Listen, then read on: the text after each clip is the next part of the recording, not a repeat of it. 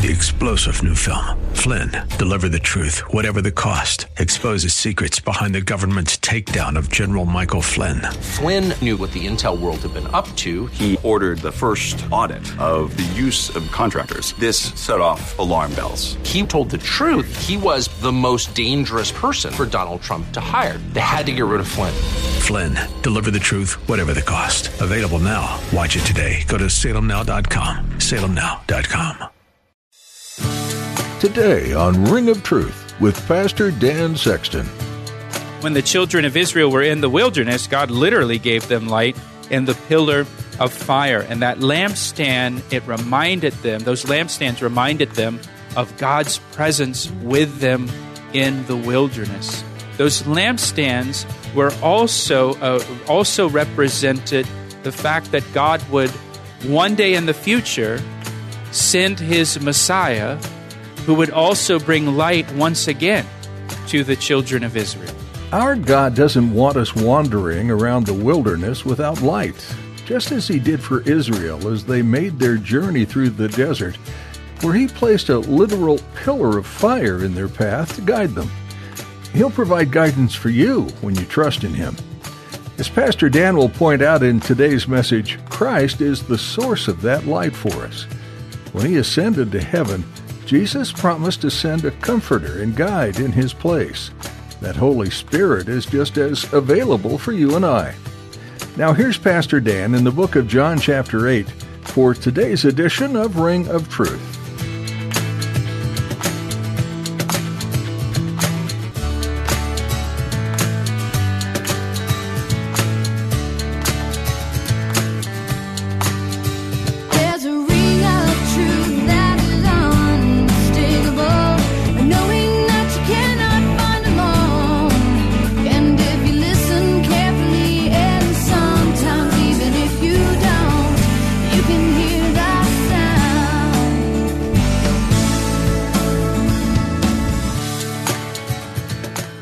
John chapter 8, verse 12.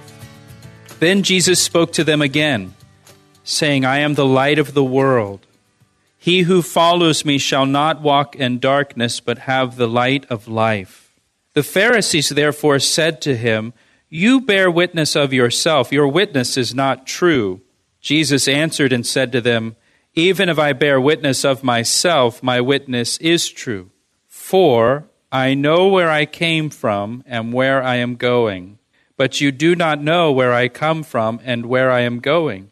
You judge according to the flesh. I judge no one. And yet, if I do judge, my judgment is true.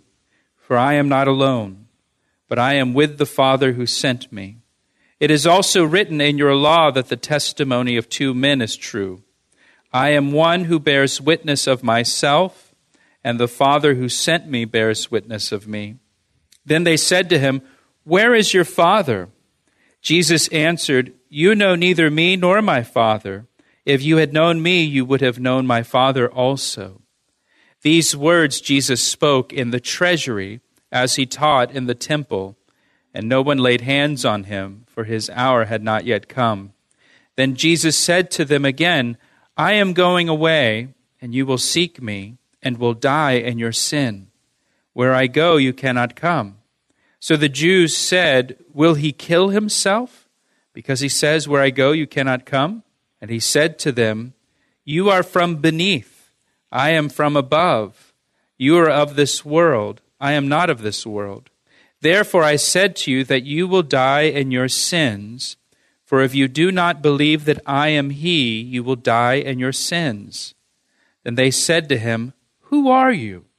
And Jesus said to them, Just what I've been saying to you from the beginning. I have many things to say and to judge concerning you, but he who sent me is true, and I speak to the world those things which I heard from him. They did not understand that he spoke to them of the Father.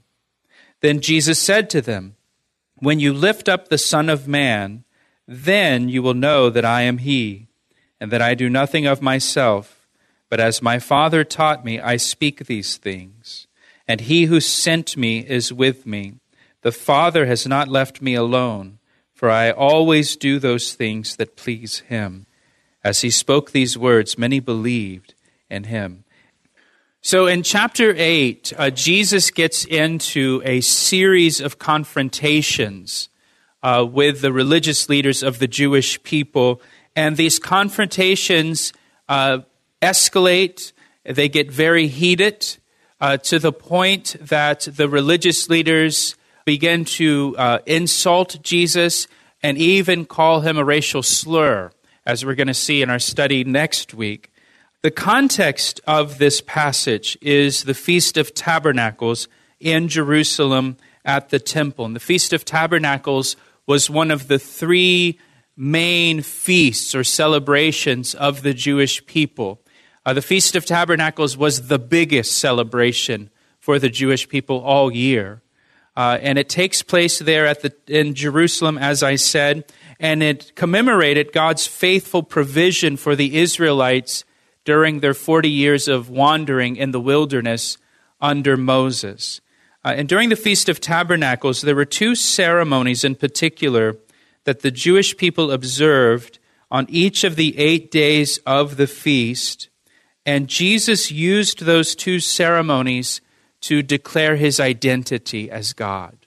He used those two ceremonies as, uh, as a visual illustration and as a teachable moment to declare to the people who he is. Uh, we looked at the first ceremony in chapter 7 with the, uh, the water ceremony, the pouring out of the water at the temple. You may remember that. Jesus, in that ceremony, back in chapter 7, that's when he declared, If anyone thirsts, let him come to me and drink. He who believes in me, as the scripture has said, out of his heart will flow rivers of living water.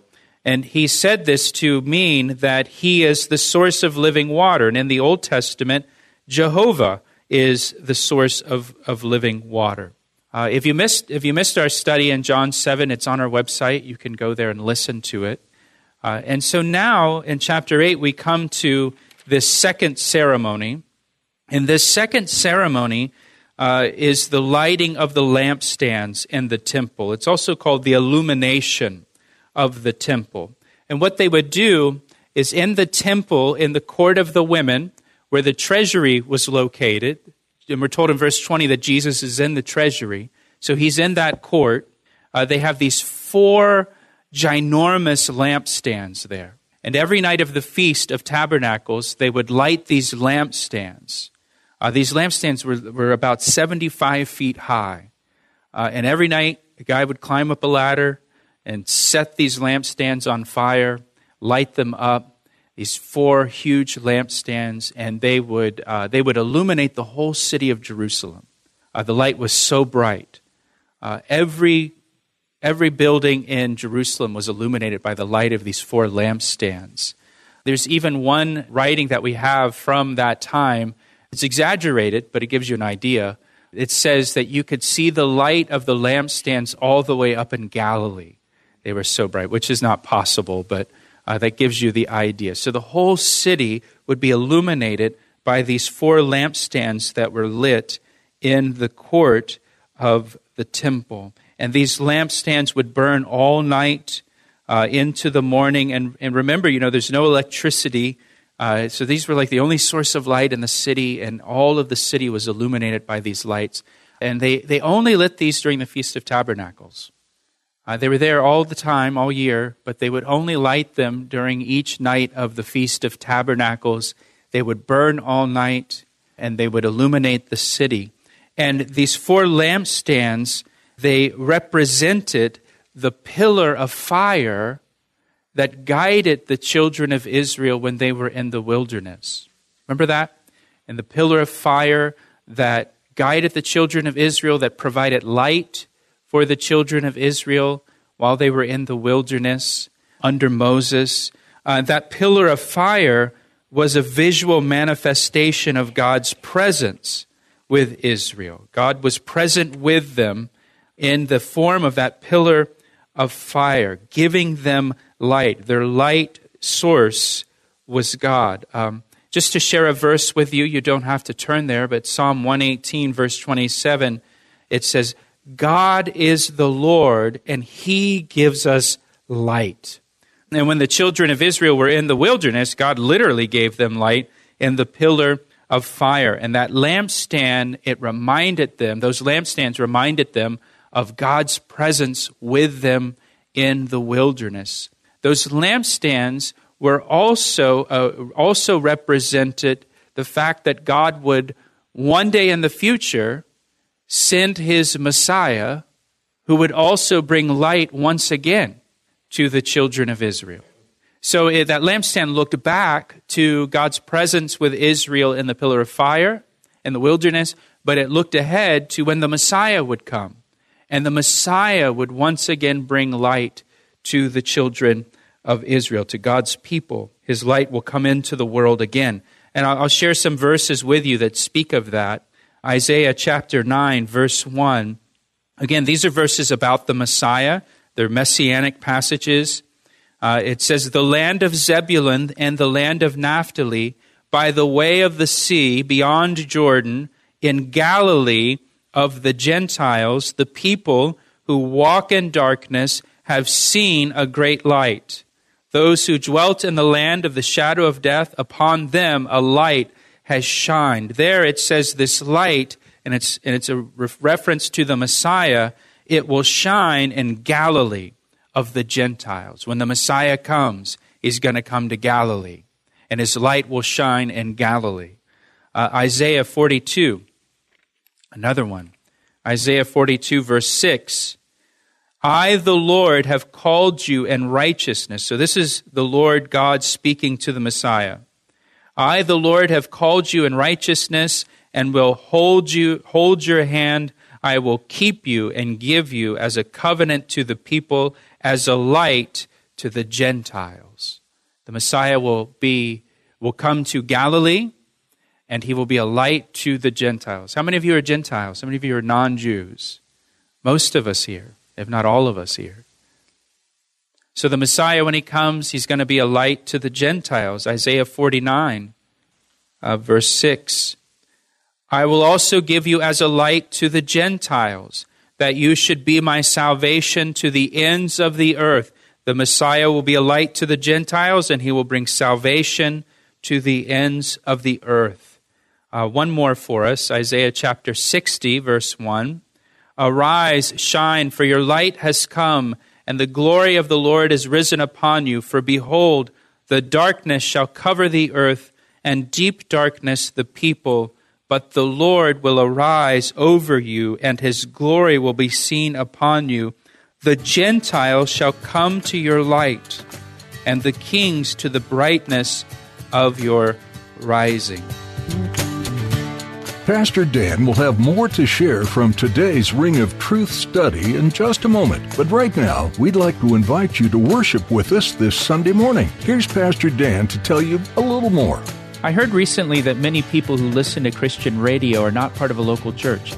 Hey, if that's you, I'd like for you to join us this weekend as our guest at Calvary Chapel, located in Columbia, Maryland. The teachings you've enjoyed here on Ring of Truth are from messages I've shared with the congregation at Calvary Chapel we have two meeting times on Sundays at 9 and 11 a.m. Uh, you can find out more and get directions at our website, calvaryec.com. That's calvaryec.com. Now let's get back to today's message on Ring of Truth. In the Jewish mind, for those that are there in the temple that morning when Jesus shows up, in the Jewish mind, the lampstands uh, were a physical reminder of the fact that God was present with them in the wilderness. And, and it was a reminder that God would one day send his Messiah who will once again bring light to the children of Israel. Okay, is everybody with me on that? So that's the context now of verse 12. Look at verse 12 in John chapter 8. That's the context when Jesus, who's there in the court of the women, where those lampstands stood, when he says, I am the light of the world. He who follows me shall not walk in darkness, but have the light of life. Jesus declared, He is the light. He is the light. He is the manifestation of God. He is the Messiah who was to come and bring light to God's people. Now, we want Jesus to make a, a very, um, a very clear, unmistakable statement about his deity. We want, we want Jesus to say something as simple as, I am God, or I am God, and here's five proofs that I am God. We want Jesus to tell us he's God in a way that we understand in 21st century Western culture. But Jesus isn't living in 21st century Western culture. He's living in the first century in a Jewish culture. And so he communicates to that crowd in a way that they understood what he was saying. They understood that he was declaring that he is God, that he's, he's God incarnate, that he is God with them in their presence in a way that made sense to them. You know, that crowd in the temple understood what Jesus meant by the statement in verse 12. He's the God of the Old Testament. He's Jehovah. He is the one that was present with Israel in the wilderness as a pillar of fire. I am the light of the world. Now, this, this is, uh, if you're a note taker, this is the second I am statement that Jesus made in the Gospel of John. And we've talked about this before, but remember, the I am is the Old Testament covenant name of God from Exodus chapter 3. Uh, when God called Moses to lead the children of Israel, to go back to Egypt and lead the children of Israel out of their bondage, to set them free, Moses said to God, Well, what if they ask me your name? what should I tell them? And in Exodus chapter 3, verse 14, God said, Tell them, I am that I am. Tell them that I am sent you. I am is that Old Testament covenant name for God, and, and it, it, it means that God is, is self existent, that He's eternal, He's always existed. That's why His name is in the present tense. That's why it's I am, because He has always existed and always will exist, and He doesn't change. Uh, his name is not I was. He's not a, he's not a past tense God, and it's not uh, I will be. It's I am. He's always present tense because he's eternal.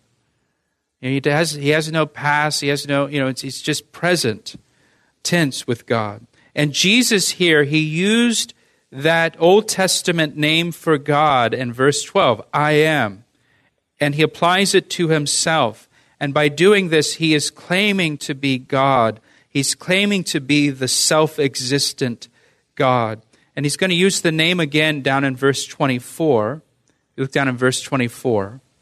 He says, Therefore I said to you that you will die in your sins, for if you do not believe that I am He, you will die in your sins. Now, you notice in your Bible that the word He is in italics. Do you guys see that in your Bible? That means that it's not in the original, that the English translators added that word, and that's why they put it in italics. And so if you read it again without that word, therefore I say to you that you will die in your sins, for if you do not believe that I am, you will die in your sins. That's the Old Testament name for God. Uh, look down in verse 28. Then Jesus said to them, when you lift up the Son of Man, then you will know that I am. You see the word He is in italics again. So there he says, When you lift up the Son of Man, then you will know that I am. He's declaring his deity there. Uh, look over in verse 58 at the end of the chapter. This one's really clear. Verse 58 Jesus said to them, most assuredly, I say to you, before Abraham was, I am. He's declaring his deity. He's saying that he's the God of the Old Testament, that he's the Old Testament covenant God. I am. In fact, look at the next verse. Look at verse 59. After Jesus made this statement, before Abraham was, I am, then they took up stones to throw at him. They want to kill him. Why? For blasphemy for, for stating that he's God, for declaring that he's God. Uh, in fact, turn over to chapter 10. Chapter 10, just, just one page to the right. Look at verse 30. Verse 30, Jesus says, I and my Father are one. Again, that's a statement of deity. He's saying, I'm God. Then the Jews took up stones again to stone him. Jesus answered them, Many good works I have shown you from my Father. For which of those works do you stone me? Verse 33 The Jews answered him, saying, For a good work we do not stone you, but for blasphemy, because you, being a man, make yourself God. With his I am statements, Jesus is declaring he is God. And the audience understood he was claiming deity. And so, verse 12, he says, I am the light of the world. Now, let's, let's just kind of dig a little bit deeper into uh, verse 12 now that we kind of understand the context. If you remember at the beginning of chapter 8, uh, chapter 8 began with Jesus going into the temple early in the morning, probably before sunrise, probably while those lampstands were still burning bright. Uh, again, he's, he's in the court of the women at the treasury where those lampstands stood. Uh, verse 1 tells us that Jesus began to teach in the treasury. He sat down and began to teach the crowd that was gathered there around him in the treasury. And as he was teaching, he was interrupted. Do you remember this from last week? Uh, he was interrupted by the religious leaders who brought a woman they had caught in the act of adultery. And they brought this woman in and they placed her right in the middle of the crowd that Jesus was teaching, interrupted his teaching. And Jesus has this exchange with those religious leaders. Then the religious leaders left one by one. And then Jesus sent the woman away, saying, Go and sin no more.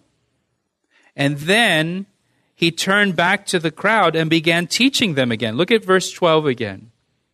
Verse 12 says, Then Jesus spoke to them again. Jesus didn't miss a beat here. You know, he's, he's in the middle of teaching, he gets interrupted, uh, and, and then he deals with those religious leaders, he sends the woman away, and then he turns right back to the crowd and says, As I was saying, you know, it just goes, rolls right with it. He doesn't miss a beat at all. He's not, he's not uh, thrown off by this unexpected interruption or by this confrontation that he has with the religious leaders. Now, the Bible says to us that the fruit of the Spirit includes peace. Peace. As we walk in the Spirit and are led by the Spirit, we have the peace of God. We've got a peace that passes all understanding. And it's a peace that will keep us from getting derailed by an unexpected interruption in our day or derailed by some issue that comes up in the middle of the day. We're able to take those things in stride because of the work of the Holy Spirit in our lives. And so Jesus, he turns back to the crowd. He says, I'm the light of the world. He who follows me shall not walk in darkness, but have the light of life. He, he's the light of the world. Now, the Gospel of John likes to talk about light a lot. Uh, 24 times in this gospel, John mentions light.